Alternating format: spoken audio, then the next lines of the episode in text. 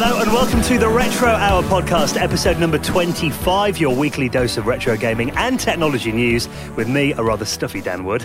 and a rather hay fevery Ravi Abbott. oh, we're clawing our eyes out this week. Yeah, I, ju- I was just walking across to the studio and God, was, my eyes were streaming. so much hay fever. The time of day we record this show, it's like half past seven in the evening and like, yeah, all the pollen's falling from the sky. So, uh, yeah. uh, we might sound a bit bunged up today. Now, uh, every week on the show, Ravi and I talk about the big technology and retro gaming stories. And then, in the second half of the show, we have a special guest on.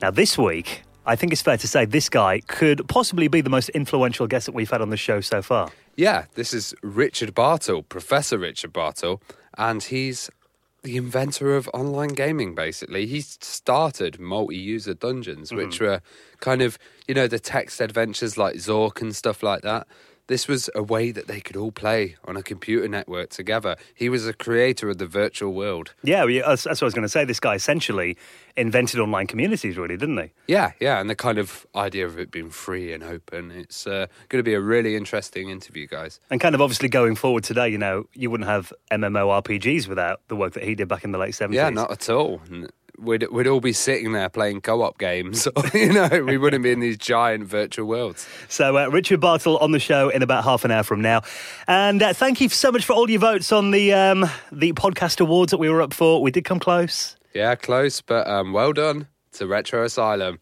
It did go to a worthy winner, I've got to say. Congratulations yeah, to the guys. And uh, if you're checking out Retro Asylum, look on their YouTube video at the moment on their channel mm-hmm. because they're doing every single CD32 game. Oh, really? A review of every one. So I'm not sure where they're up to, but there's quite a lot to watch already. Isn't there about like 80 or 90 games? Oh, there's more than that. I think it's about 100 and 20, 30. Right, so okay. We'll see. Foreseeable future taken up on their channel then. Yeah.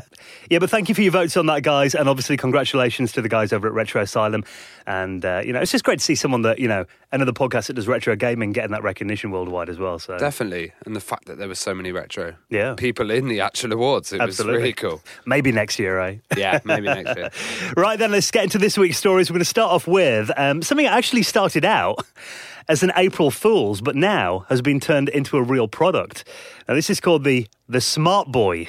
Yeah, and this is really cool. I've seen it all over all the newspapers, like Metro, and everybody's been covering this. This has been a, a major kind of this is a major news item. So essentially, what this is, it's kind of a, a smartphone holder that gives you Game Boy controls on your Android phone.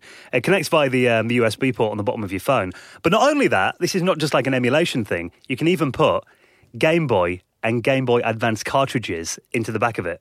Yeah, this is like so cool. You know, it's I guess it's communicating with the bottom of the phone.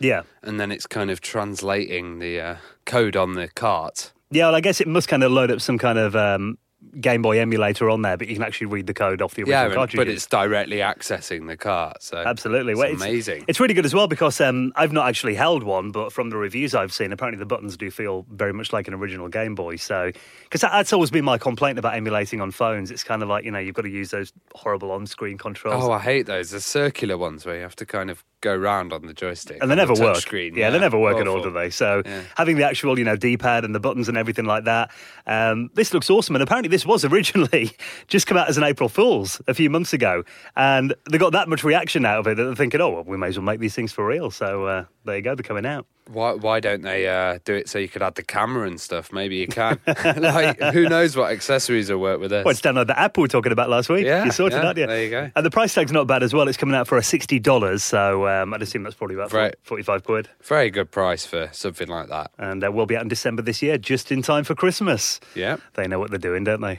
Definitely. now, um, we've obviously, you know got a bit of a history with online, Ravi. We've been using the internet for quite a while now. Um, yeah, since uh, Demon Internet, I think, in my days. Oh, yeah, do you remember your early search engines as well? Stuff like Alta Vista? Alta and... Vista Dogpile I used to use, which uh, searched all the engines. Lycos, I remember yeah, Lycos, as well. Yeah. Alltheweb.com, that was a good one. GeoCities. I must say, though, I've never really been um, that polite when putting search requests into a search engine. Unlike uh, this one 86 year old grandma. Did you read the story? yeah, yeah. I love this story. I think it's great. She um she was typing in the search menu and she's kind of done it in a way that you talk to somebody mm-hmm. or you'd be requesting information. So she's like, please translate these uh, Roman numerals. Thank you. it's like so polite in English. Well, her name is May Ashworth, 86 year old lady from uh, from Britain. And it was actually her uh, grandson. He'd opened up a laptop and seen, like, you know, this was on a screen still in the search history. And he sent a tweet out. And since then, it's gone viral all over the world. He actually said that he thinks his grandma thought there was a physical person there at Google's HQ, manually replying to each search result. So, uh, you know, it's uh, it's quite nice, though, isn't it? And also, not only did a lot of the papers and stuff pick it up, but Google themselves have seen this tweet. Yeah, they responded, didn't they? I love their reply as well. Dearest Ben's Nan, hope you're well. In a world of billions of searches, yours made us smile. And they also answered a query as well manually on here too. so nothing like good old fashioned manners. Yeah, yeah. There you go. Get your get your uh, retweeted by Google. There you go. I applaud you, May. Now, there have been lots of really simple solutions for um, getting retro games in your living room recently, and there's a new one that's just come on the market that's been getting quite a bit of coverage recently.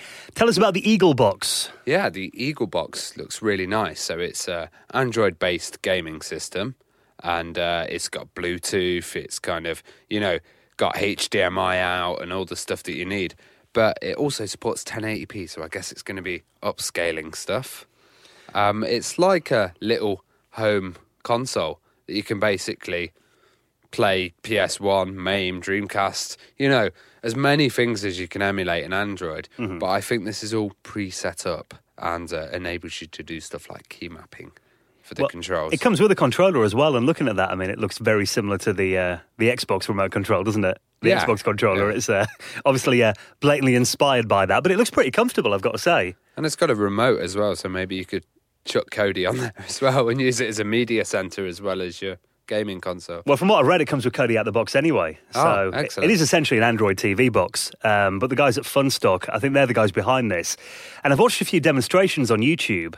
And what happens is, this is quite interesting because not only does it, you know, come with all the standard Android TV stuff and mm-hmm. Kodi's on there, but it has an emulation store on there as well. Okay. So what it means is, like you mentioned, all those different consoles are kind of out the box compatible with it. Um, but I was watching a few YouTube demos, and they've kind of got this retro gaming store on there where you click the games and they download to your um, Eagle box for free. Mm. so I'm not sure how they've licensed that or if yeah, it is. Or who's hosting it, you know. Well, it's got stuff like Mortal Kombat and all that on there as oh, well. Wow. So... Well, it, it, looks like a pretty capable system because it's a, you know, quad core here, 1.5 gigahertz. And they're saying uh, it will support up to 16 gig of flash as well. Mm-hmm. Yeah, and I think it's got like a USB port on it, so you can do external storage, yeah. and uh, uh, it looks it's pretty much like you said. You know, it's um, plug and play. So I think these devices are great though because.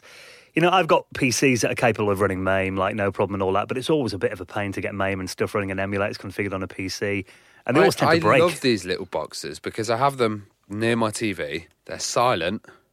It's all in one solution. You know, you just have your one power supply. It doesn't take up much room and it's simple rather than having a big PC that you turn on, all the fans activate and all the monitors, you know.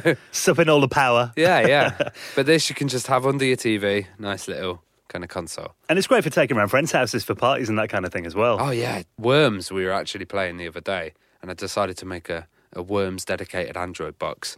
Because we had such a problem finding a good version. I just took it around my mate's house, and you mm. know we were doing four player. It's great. Because uh, I mean, you could technically set this up on your own, but I think having a solution where, you know, it's got this store on there that makes it really simple and the amount of systems that it emulates out the box, you know, everything from like the Amiga to the Atari Jaguar, the Game Boy, the Mega Drive, 32X, you know, it's yeah. all set up for you. So, and the pricing of it's not bad, seventy nine ninety nine. Really good. And I guess like setting up the HD and everything would be a real annoyance, you know, especially with the BIOSes and everything. You mentioned then it comes with a remote control and this game controller. I mean, buying them separately would be about 30 quid anyway, yeah. wouldn't it? So, yeah. you know what I mean? It's quite, quite a good deal, I think, actually. Yeah, well, look out for the Eagle Box, guys. Absolutely. We'll pop links in the show notes, like every new story we mention at theretrohour.com. Now, you found a nice little follow up to a story that we mentioned a few months ago now this um, Amiga 1200 replacement cases Kickstarter.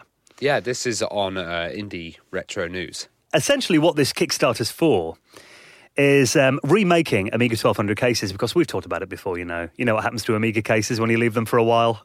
yep, yellow. Yeah, rotten tooth yellow after a bit, and you know you can do the retro brighting and all that kind of thing as well. But it is cool to get brand new cases made for your vintage hardware.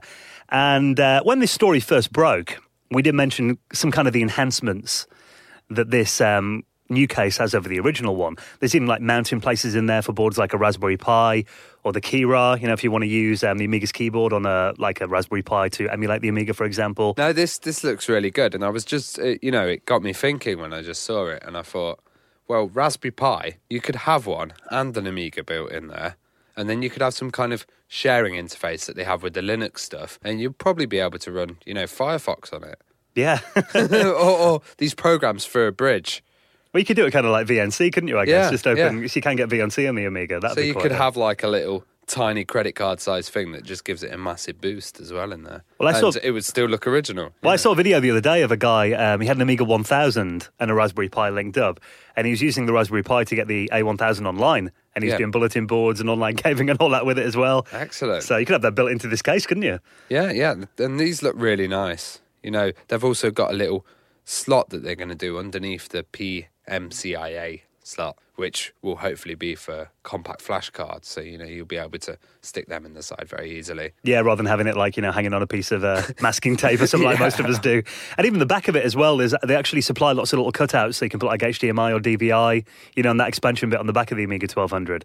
So, and I've read even you know the um, where the badge on the case goes. A lot of people make third party ones, Yeah. and apparently it's a little bit deeper to accommodate some of like the bigger ones on eBay and stuff. Yeah. So. well, I think this is good for people who aren't as crazy as us ripping up the cases, and you know they just want a kind of nice solution, and it'll look very clean as well. Well, they made these with, uh, I think it's a 3D printing kind of process they've done for it. But I mean, you know, that's so advanced now. These things, from the pictures here, they look indistinguishable from the original thing. Yeah, yeah. I was I was thinking, oh, these with the original or something, but no, No, Wow. it's it, they're not. But yeah, it's like you know, you couldn't tell, could you, by looking at it?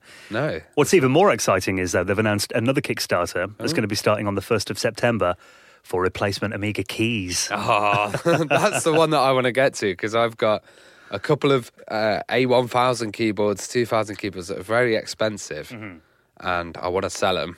But the keys, there's a few keys missing, vital keys as well. So, And Amiga keys are quite awkward. You can't just stick any old PC keys no, tops no. on them, can you? The little springs underneath and the little plastic bits, they're all very important. Which ones you get for it to work? You know, one thing I, I like about this, we're also going to be doing black CDTV keys as well. Oh my god, that'll be wicked. We'll be able to do the conversions and yeah. Because if you're not familiar with the Amiga scene, the CDTV was like a weird Amiga that came out that looked like a video recorder, and it had a black keyboard. But you know, a lot of guys over the years have tried to make their Amiga 500s and 1200s black by painting them. But to do that, they've cannibalized these CDTV keyboards, thus making them very rare. And they go for about know. 160 quid now. Yeah. In the original state, so it'll mean that people stop cannibalizing them if you can buy. Well, I've had so. one sat at home and I've been thinking Black Amiga. Oh. Don't do it. Hold on till September, Ravi. Yeah. You can do it. So, uh, yeah, we'll pop a link in the show notes if you want to find out a little bit more about that. Now, uh, we like to cover retro gaming conventions. There's actually one that's been um, happening up in the Northeast for a couple of years now. I love the name of this one as well. NERG. yeah, NERG 2016. Yeah, I heard they'd done an interview.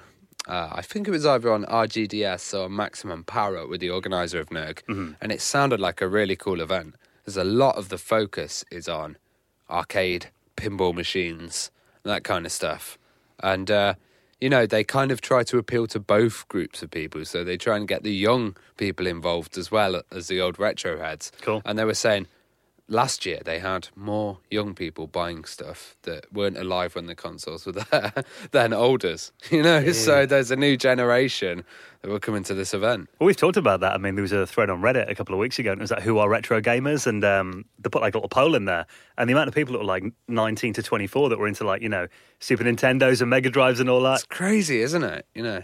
But this event here, it's coming up. Um, it's their fourth one now, actually, uh, happening in Gateshead on July the second and the third. Um, I think usually it's held in Gateshead Stadium, but this year it's going to be at Gateshead Leisure Centre.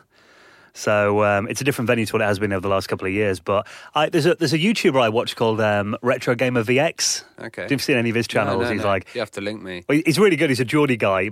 He has like mainframe set up in his basement and in his living room and all that. He's like, and he's got like, um, I think it's called a Quantel paint box. This was like a really early '90s graphic workstation that like broadcast studios used. I think the one that he's got in his house is actually the same one that ITV used for um, the kids' TV program Knightmare. Jesus. He's got the original, like, you know, proper mainframe and all that set up in his Wow. house. So, but he did a video last year at this NERG, did a tour walking around and all that. And uh, I think um, a couple of the guys from Red Dwarf were there as well. Yeah, yeah. I think they have quite a few stars there, but um, the main focus is on the machines. Mm-hmm. Well, looking at what, what they got here, like 100 video arcade machines, 60 pinball machines. Yeah, they're saying you know they they'll have the Star Wars arcade, old Frogger, and you know Space Invaders and all the kind of original stuff. But yeah, the pinballs as well. Remember how in demand they were when we went to a Play Expo. We couldn't get on them, could we? No, it was just like I couldn't believe pinball was so popular still. I do love pinball, though. Oh yeah, it's great. It's the original kind of uh, nerdy arcade thing. Well, it's like, you know, when, when I was a kid, we grew up in a pub. My mum and dad used to be pub landlords until I was about 10.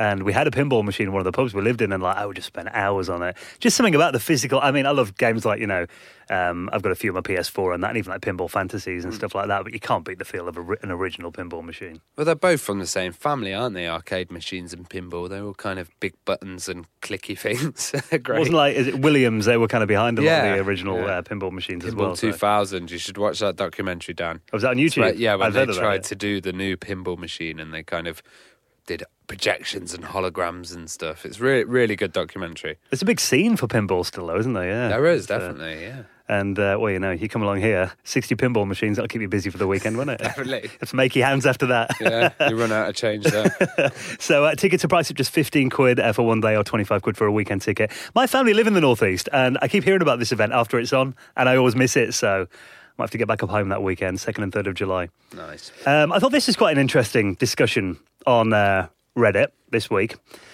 Name five consoles that you would say are absolutely essential to any retro console collection. You're asking me to name five? or- Yeah, I know I've kind of dropped this on you, haven't I? yeah, okay. So I had a little think about this before. Name five. I'd, I'd say the NES, Mm-hmm. definitely. Mega Drive, uh, N64, Oh, interesting. PS1, Yeah. And maybe an Amiga. I'd stick one in there. Just uh, You've covered quite a wide spectrum there as well. Yeah. I mean, you know, you kind of do get cover quite a lot of bases with those machines.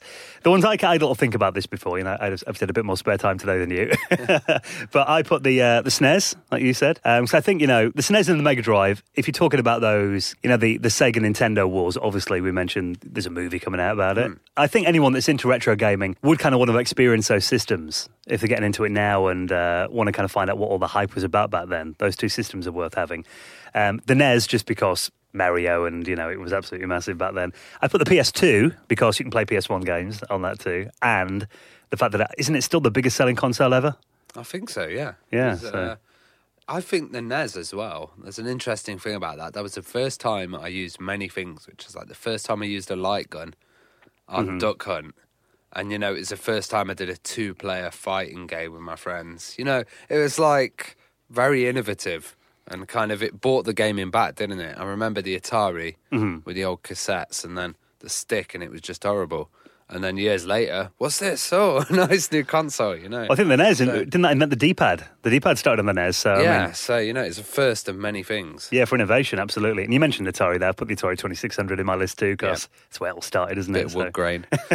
So uh, yeah, we'd appreciate your thoughts as well. I mean, we started using Facebook a bit more recently as well. Might put this l- as a little poll on there as well, so it'd be interesting to find out what people are thinking. you know what I was thinking? I was thinking, wouldn't it be a good time to buy up a Wii U? And I was thinking maybe you could buy a sealed Wii U and Hmm. a complete collection at the retail price it would be. And do you think this thing's going to be like the Virtual Boy in the future? Like completely. Well, sales are not the- far off. Yeah. One of these rare Nintendo things that Yeah. didn't sell that well. And Oh, that E3 the other day, I think they only announced one Wii U game. yeah, this year. it's all about Zelda. Yeah, isn't I- it? I think that's the only one they announced. Yeah, so be an interesting thing if you can get some cut price Wii U's for your collections, guys. Shouldn't your article be worth about 700 quid in a few years, won't Yeah. it? you mentioned Nintendo there. Let's go to their uh, arch nemesis back in the day. This is quite cool. A little video that you found on Facebook. Um, Domino's doing like Sonic and Sega logos, and uh, this is basically Domino's falling down, isn't it? And doing really cool Yeah, it's kind of like your your standard Domino's pictures, but Mm-hmm. this guy's kind of obviously a Sega nut. Yeah. and he's done you know Tails, Amy, he's done Knuckles, Shadow. All of the kind of characters, and it's just satisfying to watch dominoes fall over. I always find that nice. You know, I, I used to have loads of domino sets when I was a kid, and I'd do nothing, you know, you know, quite as advanced as this, but it is that moment of satisfaction because he spends so long setting it up. And looking at this, it must have took him about two hours to do this. Yeah, yeah, because they're all kind of layered, so when they drop down, the picture becomes relevant. But yeah, it's a fun little thing. I And thought. if you make one mistake with it, you got to start the whole thing again. Or if a domino falls to the side or something, it must have it. took so long. what I love as well is um, he's actually put little sound effects in this video too. Ready? Oh, yeah.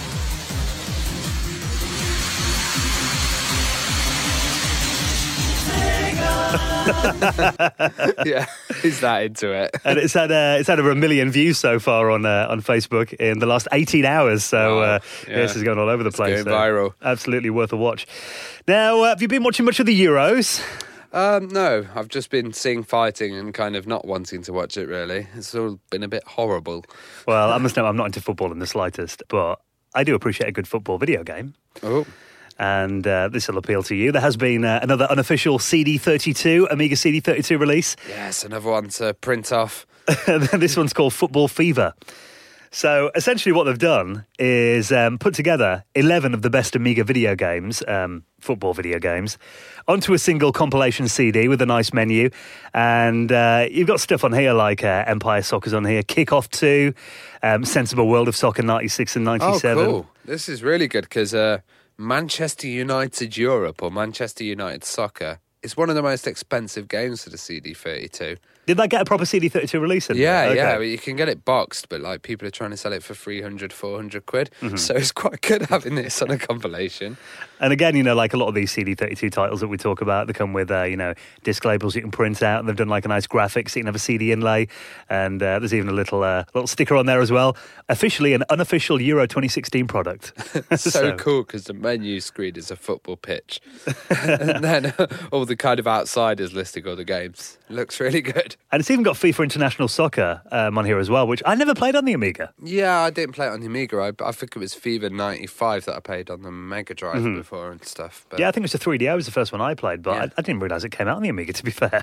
but they've got it on here. Apparently forced to uh, NTSC mode for faster gameplay. So, uh, you know, if you are getting into the spirit of the football... But they the moment- must have the good ones because they haven't got Gazas International Soccer. I remember used to have, uh, was it Saint and Greavesy for the Commodore 64? Yeah. That, that was comedy. And, uh, or Italian 90 as well. I remember that in the C64. Yeah. Yeah, that, that was a bad game, actually. So, uh, yeah, if you are into the footy and you want a new uh, CD32 title, obviously completely free, like all of these, on these CD32 covers. Blogspot will pop a link in the show notes at theretrohour.com. Now, uh, there's a new Sinclair Spectrum game um, released as well. I wish a little poll on our Facebook today asking people what their favourite um, ZX Spectrum games were. A lot of replies as well. A lot of love still for the Spectrum. Yeah, yeah. There's uh, quite a Spectrum crew out there, and also, you know, I think it's growing because of all these new Spectrum releases, Mm-hmm. Spectrum books, new hardware. It's great. and new games as well now. Now this is called um, the Pietro Brothers, and it's by Nintendo. Nintendo. I wonder where they got the inspiration for that from.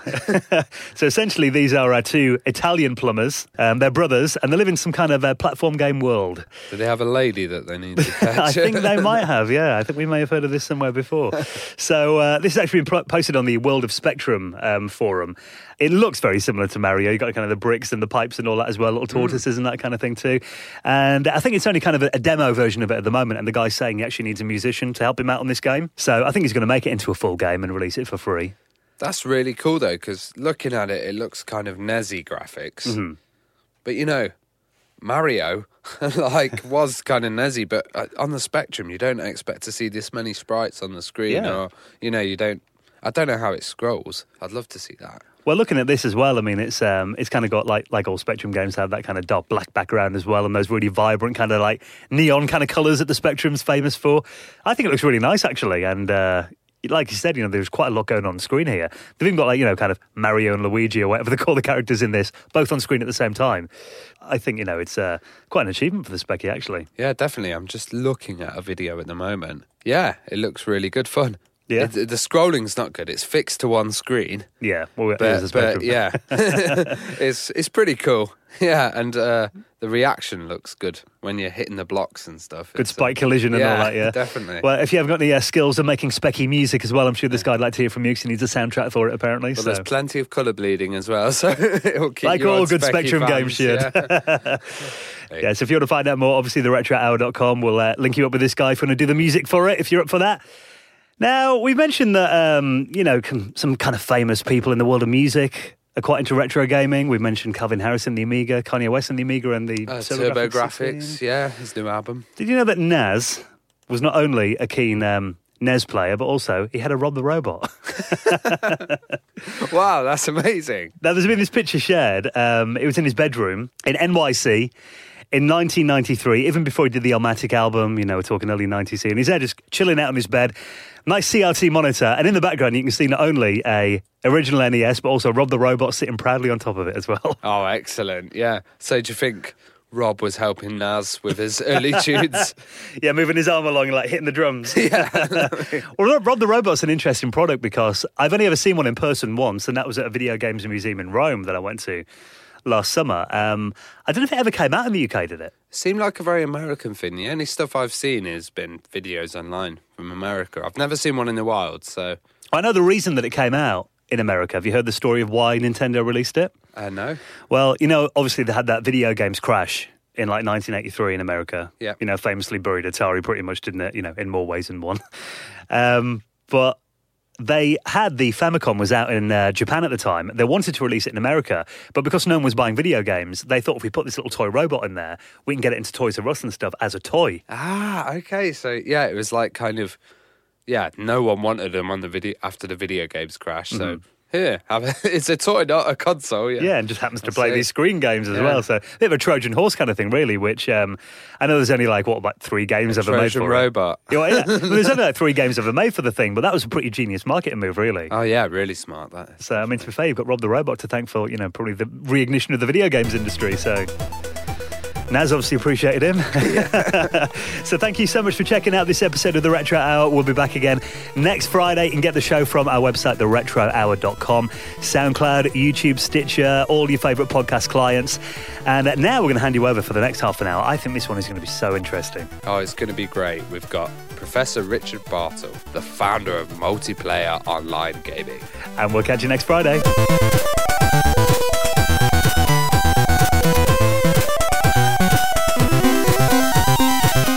To the Retro Hour podcast, Richard Bartle. Now, uh, it's an honour to have you on the show. We thought, you know, you, you're bound to have some interesting stories to tell as uh, someone who has been into gaming for such a long time. But we thought we'd get a little bit of background on you, first of all. Um, is it true that you invented role playing games when you were 12 years old then? Only for my own personal use. I didn't, uh, I didn't invent them um, for the rest of the world, no. Mm. but I did, indi- um, I was playing role playing games before I'd heard of role playing games Yes, I did, but I don't want to give the impression that I invented all of role playing games, if you see mm-hmm. what I mean. Um, it was just something that I was doing for playing games. it's, well, did you come from a, a, background, a family that were really into uh, playing? I know you did board games and all that kind of stuff going up as well. Did you come from like a, an environment where gaming was kind of encouraged? Um, yeah, my dad and my brother, younger brother, we played a lot of games. Every weekend we'd play games. But these are board games, of course. Mm-hmm and um, me and my brother would make games. Um, he'd make some, I'd make some myself, and um, sometimes we'd play them. They generally weren't very good because we were only kids. But, uh, the the role playing one that was um, that was a game that I invented for myself, just so as a way of telling myself stories. Mm-hmm. So. Um, and then after that, you actually you worked as a bingo caller for a while. Yeah, that was my summer summer job, well, weekend job, and over the summer. I lived on the coast in Yorkshire. Mm-hmm. Um, not a lot happens there, um, except the coast disappears into the sea. Um, it's got terrible erosion, but um, um, because of that, I mean, I was by the seaside. Um, I had a weekend job of working in the local amusement arcade where I called bingo, and as a result of that, I'm absolutely fearless speaking in front of cl- crowds and clouds, in fact, but crowds mainly. well, I mean, you're talking then, you know, obviously this is before video games and stuff like that. What were kind of the seaside arcades like then? Was it mainly just bingo? They had bingo. Uh, they had two main kinds of machine. There were like one arm bandits, a lot of, of things that were essentially gambling machines. So you'd put money in and pull a handle, and then you'd get 80% of the money you put in back. Um, actually, they had this they had this setting on, on the back or inside, which was um, liberal or conservative. Right. So, if you had it on had it on liberal, I think you might have got 80 or 90. If you had it on conservative, it was about 70. So what they'd have is they'd have a circle of machines of the same type. There might be eight of them, and they'd set one of them to liberal, the one that you'd see first, and then the others to conservative. So one person would be on the liberal one winning, and people, oh, that looks good, and then go on the conservative ones, and then he'd lose because of the setting. But that was one kind of machine. The other kind of machine was the um, what you might call the experience machine. So something like a pinball would be one of those. Or we had some other ones. There were um, flying your uh, craft. You're, you're, flying like an imaginary aeroplane uh, over a 3D environment, and it did look 3D. Well, it was. It was a little model on a conveyor belt. So we had things like that, and um, they were. You didn't win any money, but it was fun to do. Mm-hmm. So they were the more game-like ones you being a bingo caller, um, yeah. how did this kind of lead to your first computer experience? It was nothing to do with my first computer experience. that was just a way of getting money, um, so I could give my uh, parents something towards my keep. My first computer experience, that was when I was at school. There was a large British Petroleum Chemical Works um, over near Hull, a place called Brough, and because it was um, quite an unpleasant facility, uh, the people in BP, wishing to um, get on the right side of the community, um, allowed some schools um, who had teachers with experience of computers to have access to this computer. So um, one of our um, teachers, Dr. Dorney, had a he had a degree in chemistry, but he was a maths teacher, but he'd done some simulation work or something on the uh, on a computer. Mm-hmm. So he had the necessary computer experience. So we uh, we got on computers there, and it was um, 110 baud paper tape. Um, actually, we upgraded to the paper tape. Before then, it was write things out on sheets of paper, coding sheets they call them, and you had to write the, your instructions on the coding sheets. You sent them off to BP some um, typist typed them in, then they were run, and then two weeks later you got your output back if the typist hadn't um, misread your or mistyped your um, instructions. That's quite the debugging process, isn't it? yeah, it was. Uh, the, the, the test edit cycle was kind of long. I'll tell you one thing though, it really does uh, make sure when you it, it makes you very careful about when you code because if you know it's going to take ages to find out, then um, you're rather more um, keen to get things right the first time rather than just typing away and letting the compiler tell you what things are wrong.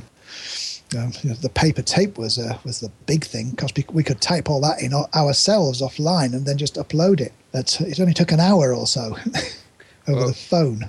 Well, this was a giant mainframe machine as well, wasn't it? The uh, well, when you say giant, um, in physical dimensions, yes. but we never visited it. We never got to see it. We just knew it was on the end of a phone. When I got to university, I could see the um, mainframe, and now there's we've got a look where the mainframe used to be is now a computer lab with I think we've got about eighty PCs in there, something like that. in the room that one machine used to uh, take over. Yeah, yeah. uh, it used to have a false floor as well, um, so that um, underneath that false floor were, I think, 29, might have been 20, no, I think it's 29 um, carbon dioxide cylinders. If there was a fire detection, then suddenly, woof, the floor would explode and the room would be flooded with carbon dioxide. Now, it only actually needed two carbon dioxide cylinders to flood the room, but it had 20, 29 because that way it would flood the room um, a lot quicker. Um, the thing is, if there were people in the room at the time, they would have been killed. But um, people were a lot less expensive than computers. uh, and there was a mathematician who'd uh, actually run the numbers and found that um, if you deliberately killed somebody like that, you would have to pay less in compensation than you would to buy a new computer. My word. well, you did mention when you went to university. I mean, was that always your dream to go to uni then? Well, the thing was, where I grew up in East Yorkshire, no, no nobody went. Well, only one in seven of the population went to university anyway back then. Mm-hmm.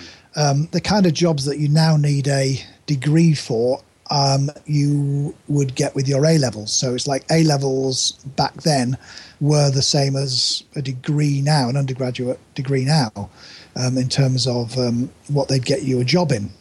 So um, it was one of those things that it never came up because nobody went to university. But when I was gradually getting into the towards the um, end of the what would then be the fifth year, I don't know what they're called now, but I'd be um, 15, 16. I was thinking then I could get to university. I'm smart enough, I could go to university. Um, I remember a particular um, careers interview when I was aged about 17, uh, where the guy was attempting to persuade me to join the army because that's where they sent a lot of people, and and, and uh, said, "Did you want to do that?" I said, "No, no, I don't. I want to go to university." And he was like, "Well, if you work really hard and try very, uh, then I guess you could get to university." It just wasn't something that people thought of back then because there weren't so many people went to university. But of course, that did mean that because fewer people went to fewer universities, there was more money for student grants. So I actually got a grant. I got money to go to university. And were you the first in your family to go to uni then? As far as I can tell, looking at my family tree, yes. I came from a pretty poor background. My mother was a school meals cook, my dad was a gas fitter. Mm-hmm. So um, people like me weren't supposed to go to university, but we did go to university um, if we were really, really clever and wanted to do a subject that uh, the middle classes didn't want their children to do, like computer science. Mm-hmm. So that was where the window was, and that's what I got in, although I originally went to study maths. What was the kind of attitude towards computer science at the time then? Well, it's an engineering subject. Um, engineering subjects were not regarded highly by um, the majority of arts and humanities students. Um, you know, an engineer was somebody who climbed up a telegraph pole. So um, we weren't regarded very highly. Um, computer science is was just one of these great levelers. Everybody there believe who was doing it back at the in the day was what you'd now call a hacker. We were all there because we thought the computers were power, uh, the future. They were great liberators. They would be able to help save the world from itself. They were um, um, means of expression. So the people who did computer science, we all thought pretty well, pretty much the same way. There you go. Not a lot to do with games here, is it? But well, it's nice to get the background on this kind of thing as well. I mean, obviously we're talking like the late seventies. It's before the microcomputer boom um, happened here in the UK. I mean, how did you kind of get the time on the machines then? Was it kind of outside your course? Were you there on weekends and evenings and just like stealing any time you could get on the machine? Coursework was all strictly regulated. Everything, we all had a certain number of contact hours on the machine.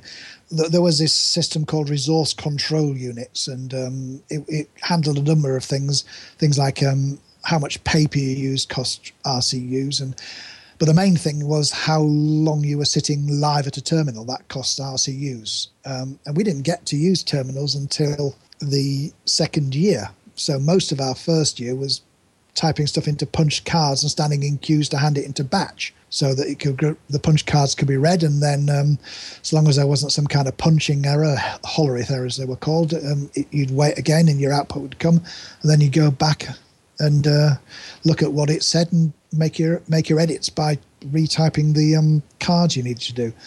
However, that was during the day. In the evening, the computer was not as busy. Um, the computing service, who are the people who uh, operated the computer, um, which was a Digital Equipment Corporation System 10, DEC System 10, mm-hmm. they believed that computers were a force for good and that people should be encouraged just to play on them.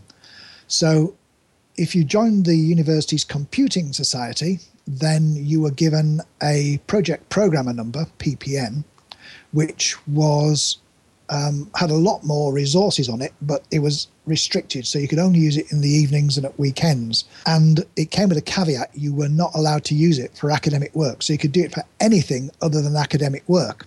And if somebody did use it for academic work, then they would lose the um, they would lose their account. Not only that, they'd be marked down and possibly could take some other people with us because sometimes we had to share PPNs. So this meant that in the evening we could just play on the computer, and that's what we did. We played on the computers. We just wrote code because it's fun. So, where did the kind of idea of gaming on the network uh, come from? the network. yeah, the network. Well, well, kind of rather than single player, you know. You guys, the network. Uh, yeah. We did. We we did actually have a network.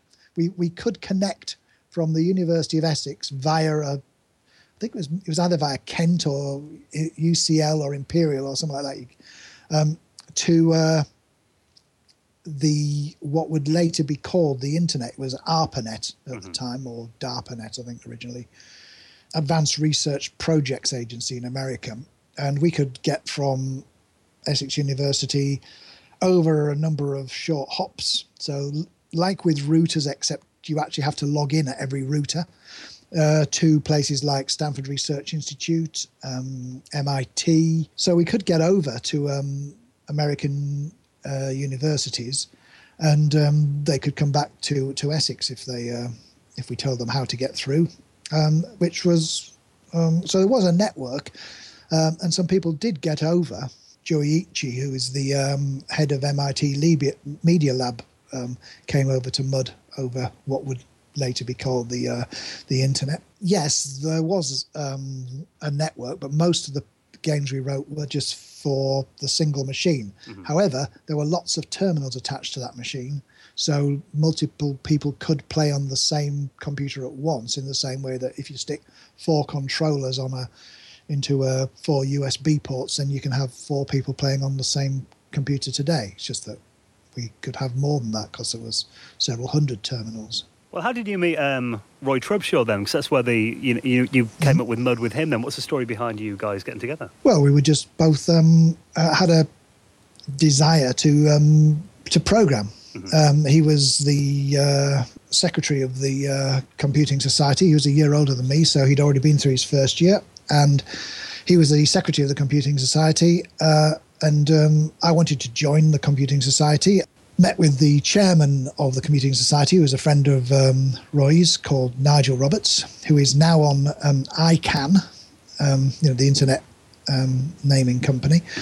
Um, he's on the board of that. Nigel introduced me to Roy as um, I'd show, I showed Nigel something that I'd seen. It was it turned out it, it was a printout from a game we called Advent, but which was actually Colossal Cave. Mm-hmm. And I showed um, Nigel that, and he said, "Yeah, that's Colossal Cave. You need to speak to Roy. He's just starting um, on this thing called Mud." I said, "Oh, right." So um, I did bump. Um, Roy dropped by because we were standing in a queue to buy some tickets for a Lindisfarne concert, um, and that's when I first met Roy um, standing in line. he appeared with the mandatory wad of 11 by 14 inch green screen line printer under his arm that every computer scientist back then had to carry. Um, and uh, we got we got talking. Then I went to see to see um, Mud later, and um, it wasn't he who showed me. It was another guy um, called Keith Rautenbach, who Roy had, whom Roy had given um, a copy of Mud to for him to comment. So how did it work? So the DEC System 10 memory was split into two: the high segment and the low segment.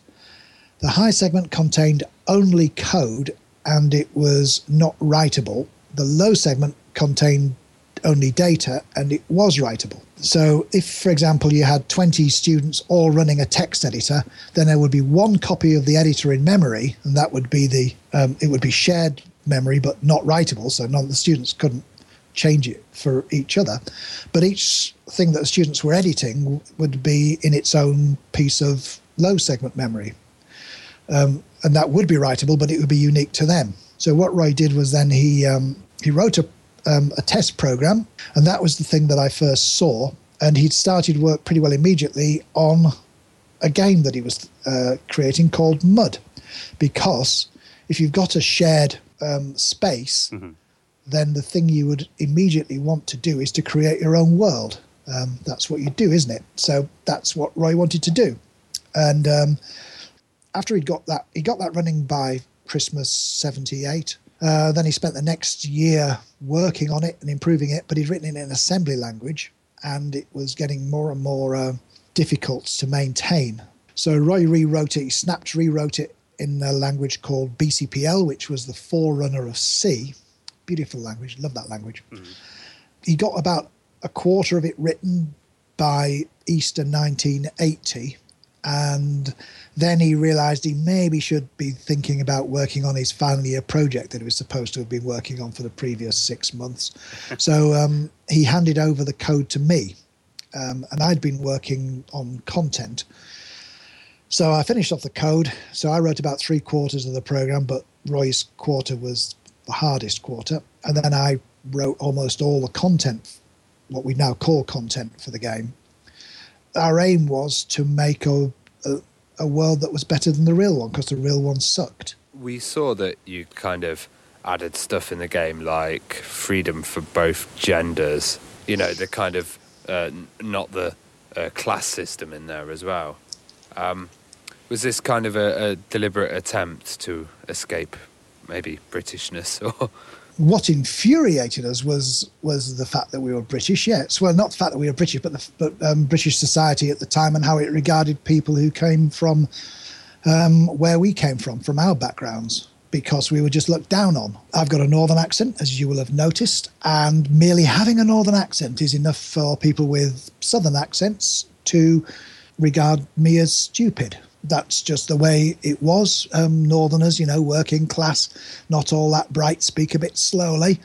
Here's £10, buy a house. I've got a northern accent. Roy comes from um, Wolverhampton, so he's got a uh, sort of a Brummy accent. So Roy speaks a bit like this. What do you think you're doing? Oh, I don't know what you're doing. Oh, what do you think you're doing? I can't do that. What do you so that's Roy's sort of accent. Uh, so you know, like I sound like the typical peasant. Roy sounds like the typical factory worker. Um, we were not going to get far. Um, the real world wasn't going to um, treat us very well. Um, we were only at university because there was a slight window which allowed us in the real world had some dreadful attitudes, still has some dreadful attitudes. People were treated as though their it wasn't their qualities, their human qualities that um, defined them. It was their place in society. So that's the, um, the, the the British class system for you. And Roy and I railed against it. We didn't like that. Well, nobody else did. It wasn't just Roy and I. It's just that Roy and I had the wherewithal to do something about it. And so we made a world where you could be yourself, become yourself, um, where it didn't matter what you were in the real world, whether you were disabled or whether you were 90 or it didn't matter. The point was to give a world where you could be yourself.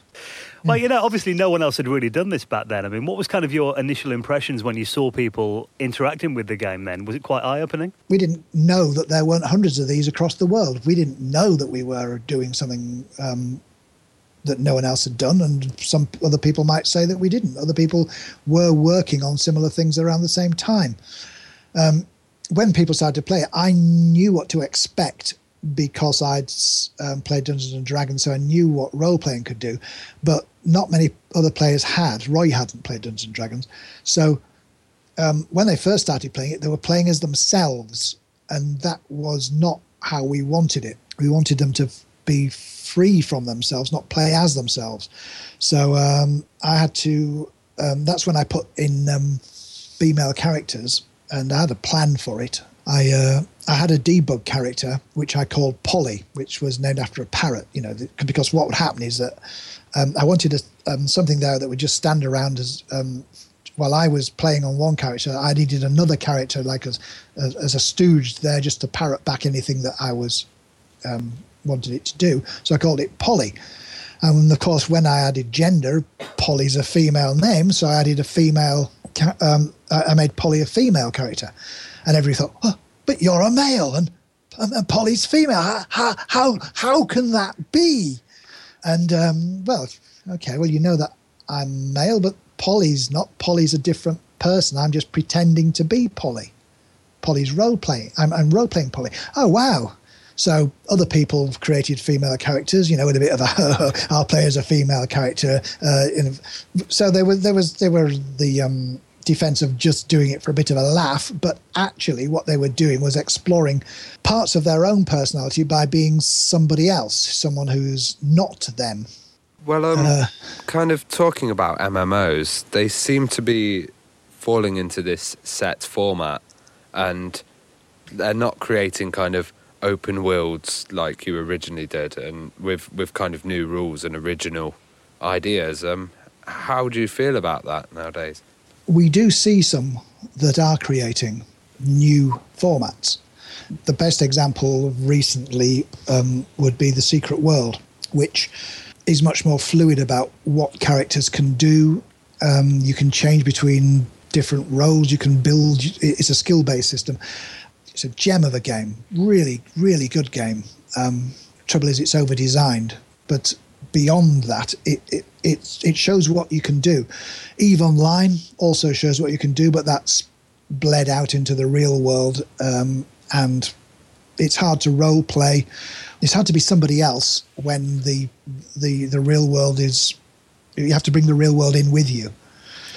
Uh, I've kind of found that DayZ and uh, a few of these kind of survival zombie mm. games are making new kind of ways of interacting. Yeah, yeah. Um, Crowfall, which is coming out later, um, that's taking some new directions. What's happened is that um, once World of Warcraft came along um, and t- took the DikuMUD um, gameplay and um, industrialized it, if you wanted to make a game, then the obvious thing to do was to make it like World of Warcraft. Mm-hmm. Not that you were ever going to steal World of Warcraft players, but that's not how people see it, um, how investors see it. But the more games you have, people play and then they start to leave, drift away. And so you need to get more players if you've got more games, you need yet more players. So, how do you attract more players? Well, you can find unmined seams of players. Ah, there's very few players in India. Let's go to India. Um, or you can attempt to broaden the appeal of the game within the markets in which it already exists. And that's the way that um, most of them went. They thought, okay, um, how do we get people to play these MMOs? Well, um, they're a bit hardcore. Let's make let's soften them. So they um, make them easier to play, uh, less harsh punishments, um, easier to um, group with people, um, lots more rewards. People feel good about themselves, but they, in so doing, they diluted the gameplay.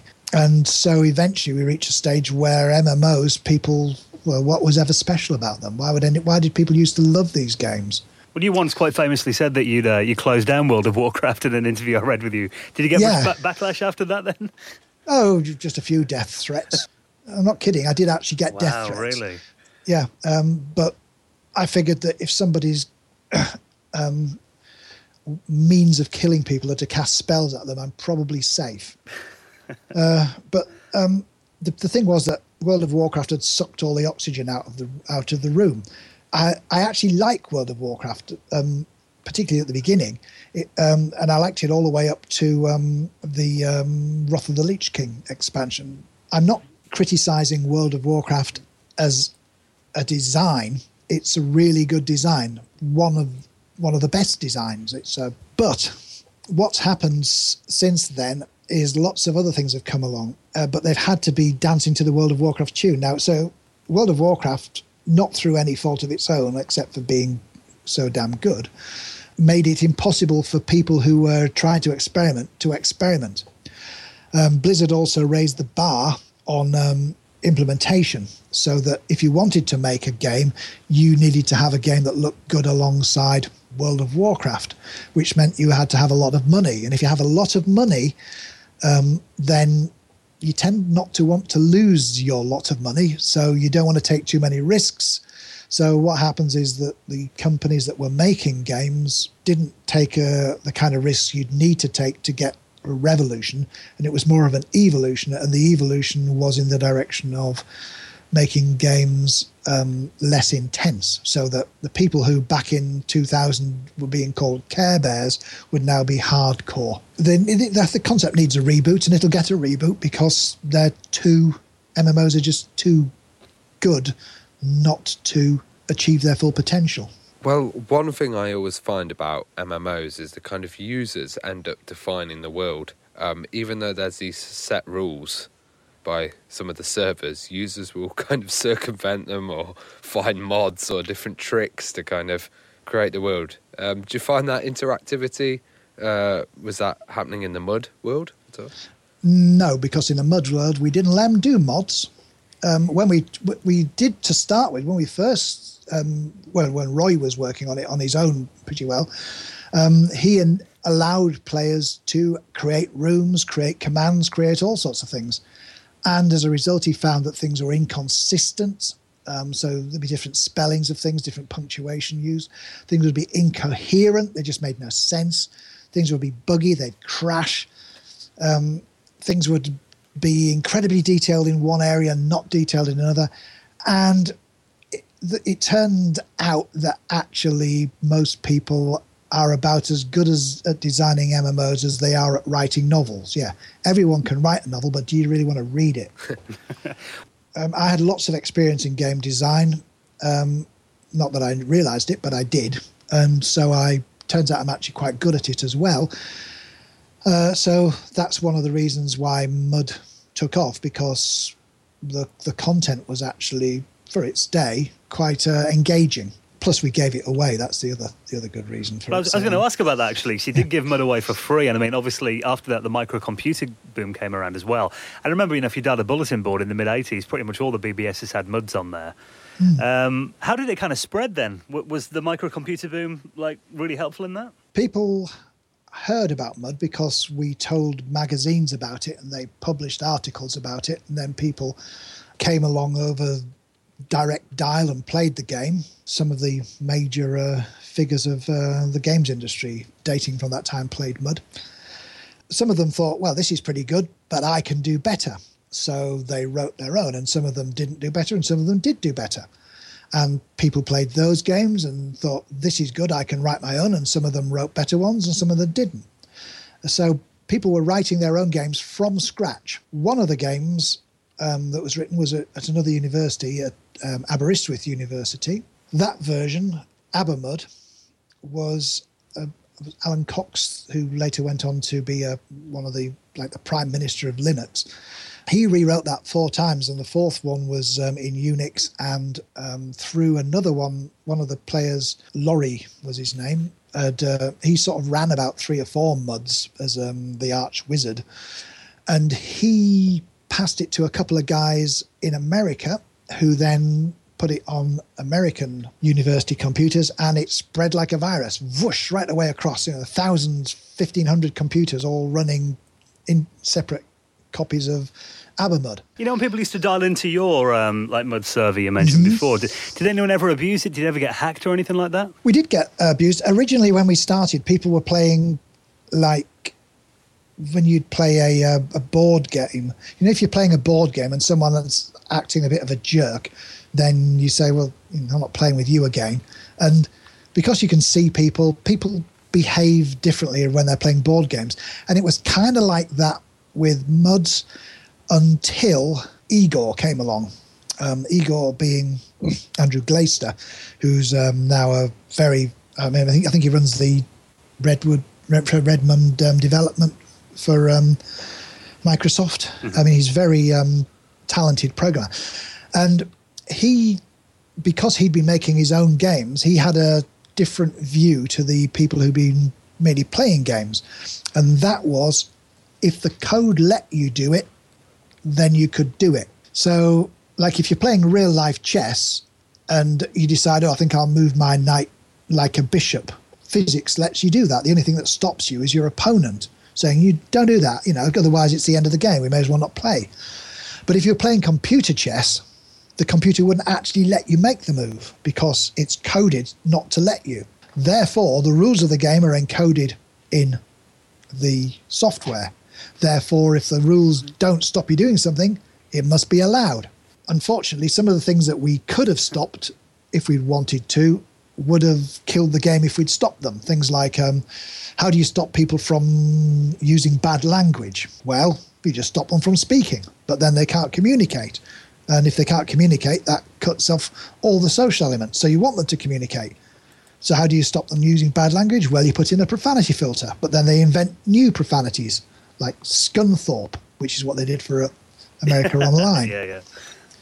So um, there's some things you just can't code out, and he did that. Um, he did have some of his own rules. I mean, he um, he used to gank experienced players, but he wouldn't he wouldn't gank newbies. But he would um, he really pushed pushed the boundaries, and because of that, innate, that meant that we had to evolve means of dealing with that kind of behaviour. Um, and he wasn't he wasn't evil. He's not wasn't an evil player. He was just playing by um, different set. Well, not a different set of rules, but a different interpretation of the rules. Um, fortunately, um, if you go by the um, maxim that if the game lets you do it, it's allowed, and the administrators, the wizard players, have commands like Finger of Death, that means that if they fod you, you can't complain because, well, why did you do that? Well, the game let me do it. Well, the game lets me do this. Boomf. yeah, Uh, so- Banhammer. So um, we did have that ability. And also, um, the other thing that happened was because Mud was a game with permadeath, players themselves could gang up on people. And I'd made Mud so that just picking on people to kill them was it was a non-winning strategy. No one was going to get to to wizard level doing that. With that kind of uh, approach, it meant the players could defend themselves. If someone was acting as a jerk, then they'd kill them. And it was I was just role playing. Yeah, well, so was I. Well, we were talking about um, one of the classic games on our show the other week, actually. Uh, there is a, actually an effort to um, relaunch Habitat on an emulation of Q-Link Oh, and the. Commodore 64. I mean, do you think these classic games still have a lot of elements of interest for newer players then who've never experienced them? Um, as museum pieces, yeah. If you played Mud One now, you could write a macro to play. You know, press one button and then half an hour later you're a wizard. Um, but these these are games of their time, so they're good as museum pieces, but they're not the things that you necessarily play for fun. Now, that's the early ones. The games that came after Mud, um, Mud Two, for example, um, those still hold up very well and they are still a lot of fun. And if people were to play them, they would find that they are amazingly detailed, vibrant communities. There's so much goes on there, but they're not going to play them because they're text. The reason they're text is because we didn't have graphics when they were written, but now we have graphics. And it doesn't matter how good I tell you games are, how many different commands there are, the, the nuances that you can do, the things that can go on, the incredible storylines, the plot lines, the atmosphere. It's pointless saying that because people just won't play them because they're because they're text. I guess Um, it kind of interests guys like us because it brings back a bit of a memory of text adventures, but um, new players would not have that at all. Yeah. Well, if you've got an imagination, you get the graphics, and what's more, you get better graphics than you do on the um, on the screen, because the graphics you create in your head are personal to you. Well, Richard, hopefully people hearing our chat tonight on the show will uh, maybe. Some people might have got an interest in checking out some of these mud games, and the fact that now the, the whole world's connected on the internet. I mean, you know, they're so simple just to log on and try on a website these days, aren't they? You can They even are, create your yes, own. but um, no one's going to try them. Just saying. You, you'd 'Cause be if they- surprised. Well, there's, there's some of them are. I mean, they've been on the go for like since the early '80s. Games, Batmud, for example, Legend Mud, they've been around for a long time, and they've got a couple of thousand players on them. Um, the concept of free to play, um, as in not actually free to play, that came out of Mud's Achaea. That was invented. Um, it, the concept was invented specifically for a text mud called Achaea by Matt Mihaly or Mihaya. Don't know whether he pronounces it Hungarianly or not. But he invented that in the late 90s. Now it dominates not just MUDs, it dominates the um, casual games and apps and everything. Matt must make a couple of million dollars a, a year out of um, that one text MUD, Achaea, because it's damn good. If, if people are interested in, in MUDs and just want to check them out, then the, the site they should go to is Mud Connector, www.mudconnect.com, the Mud Connector. And that's where you will find MUDs, thousands of them. A good starting Um, point. Yeah, that's that's your drop off, and uh, you can look there for introductory ones or ones that are in your particular area that you like. You know, it might be cyberpunk, or it might be fantasy, or it might be historical, or it might be um, Dragon Ball Z, Z or Z or whatever it's pronounced. It, it could be it could be anything. There's ones there for Tolkien worlds and all sorts because it's not worth the um, the effort of Anne McCaffrey to shut down Pernmush or was it McCaffrey who did that well? There's so many of these things, so you can find the right one, and the people there will be welcoming because they don't get many newbies, and when they do get newbies, as soon as they find out that you are genuine and you're not just somebody who's um, there to uh, mock them or to um, try and get money out of them or otherwise scam them, then they'll you'll find very nice people, very nice communities, mm, very nice worlds. Um, but they're text. Well, we'll pop a link in our show notes at theretrohour.com. Richard, we really appreciate you taking the time to talk to us on the show this evening. Um, if people want to keep up to date with what you're up to these days, where can they head to? They can probably sign up for a degree at the University of Essex. Yeah. that's, that's where I'm teaching at the moment. So uh, Still at your yeah. old uni? Yeah, yes, Wow. yes. I went out um, out into the real world to make millions, which I did, but not for me. And then I came back um, into academia. I spent half my time um, as an academic and half my time as a consultant to the games industry. So people who make make MMOs pay me money to go and tell them what they already know, which is kind of good. And you've got a book as well. Yes, oh yes, yes. Um, MMOs from the inside out, um, and its companion volume, MMOs from the outside in. You get 700 pages in one and about four or 500 in the others. And if you like this podcast, which I can't imagine many people are still around, but if they are, then there's a lot more where that came from in the in the books. But well, hopefully you inspired some people to check some of these classic games out because that's where it all started. You know, online gaming, everything. It it all traces back to that, doesn't it? We weren't the only people who did online games, but um, I'd certainly say that MMOs mm-hmm. you can trace back all the way to Muds in a pretty well unbroken, well, definitely unbroken um, link. Even the ones in China and so on. Right place, right time, really.